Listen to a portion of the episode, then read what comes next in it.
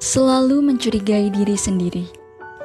Sayyidina Umar bin Khattab pernah berkata, "Hisaplah diri, introspeksi kalian sebelum kalian dihisap."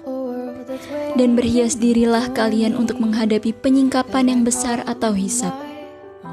Sesungguhnya hisap pada hari kiamat akan menjadi ringan hanya bagi orang yang selalu menghisap dirinya saat hidup di dunia. Mencurigai diri sendiri pada poin ini bukanlah berkonotasi negatif. Menerapkan kecurigaan pada diri sendiri akan membuatmu menemukan kesalahan dan menggapai sebenar-benarnya iman. Karena sejatinya, perbuatan paling mudah adalah menyalahkan diri sendiri, kemudian meminta maaf kepada orang yang sekiranya kita rugikan, dan memohon ampunan kepada Allah. Kesalahan di masa lalu bukan untuk diratapi, tapi untuk diperbaiki. Biasakanlah mengintrospeksi diri sendiri sebelum orang lain, karena itu menghindarkan kedengkian dalam hati serta akan meningkatkan kualitas imanmu.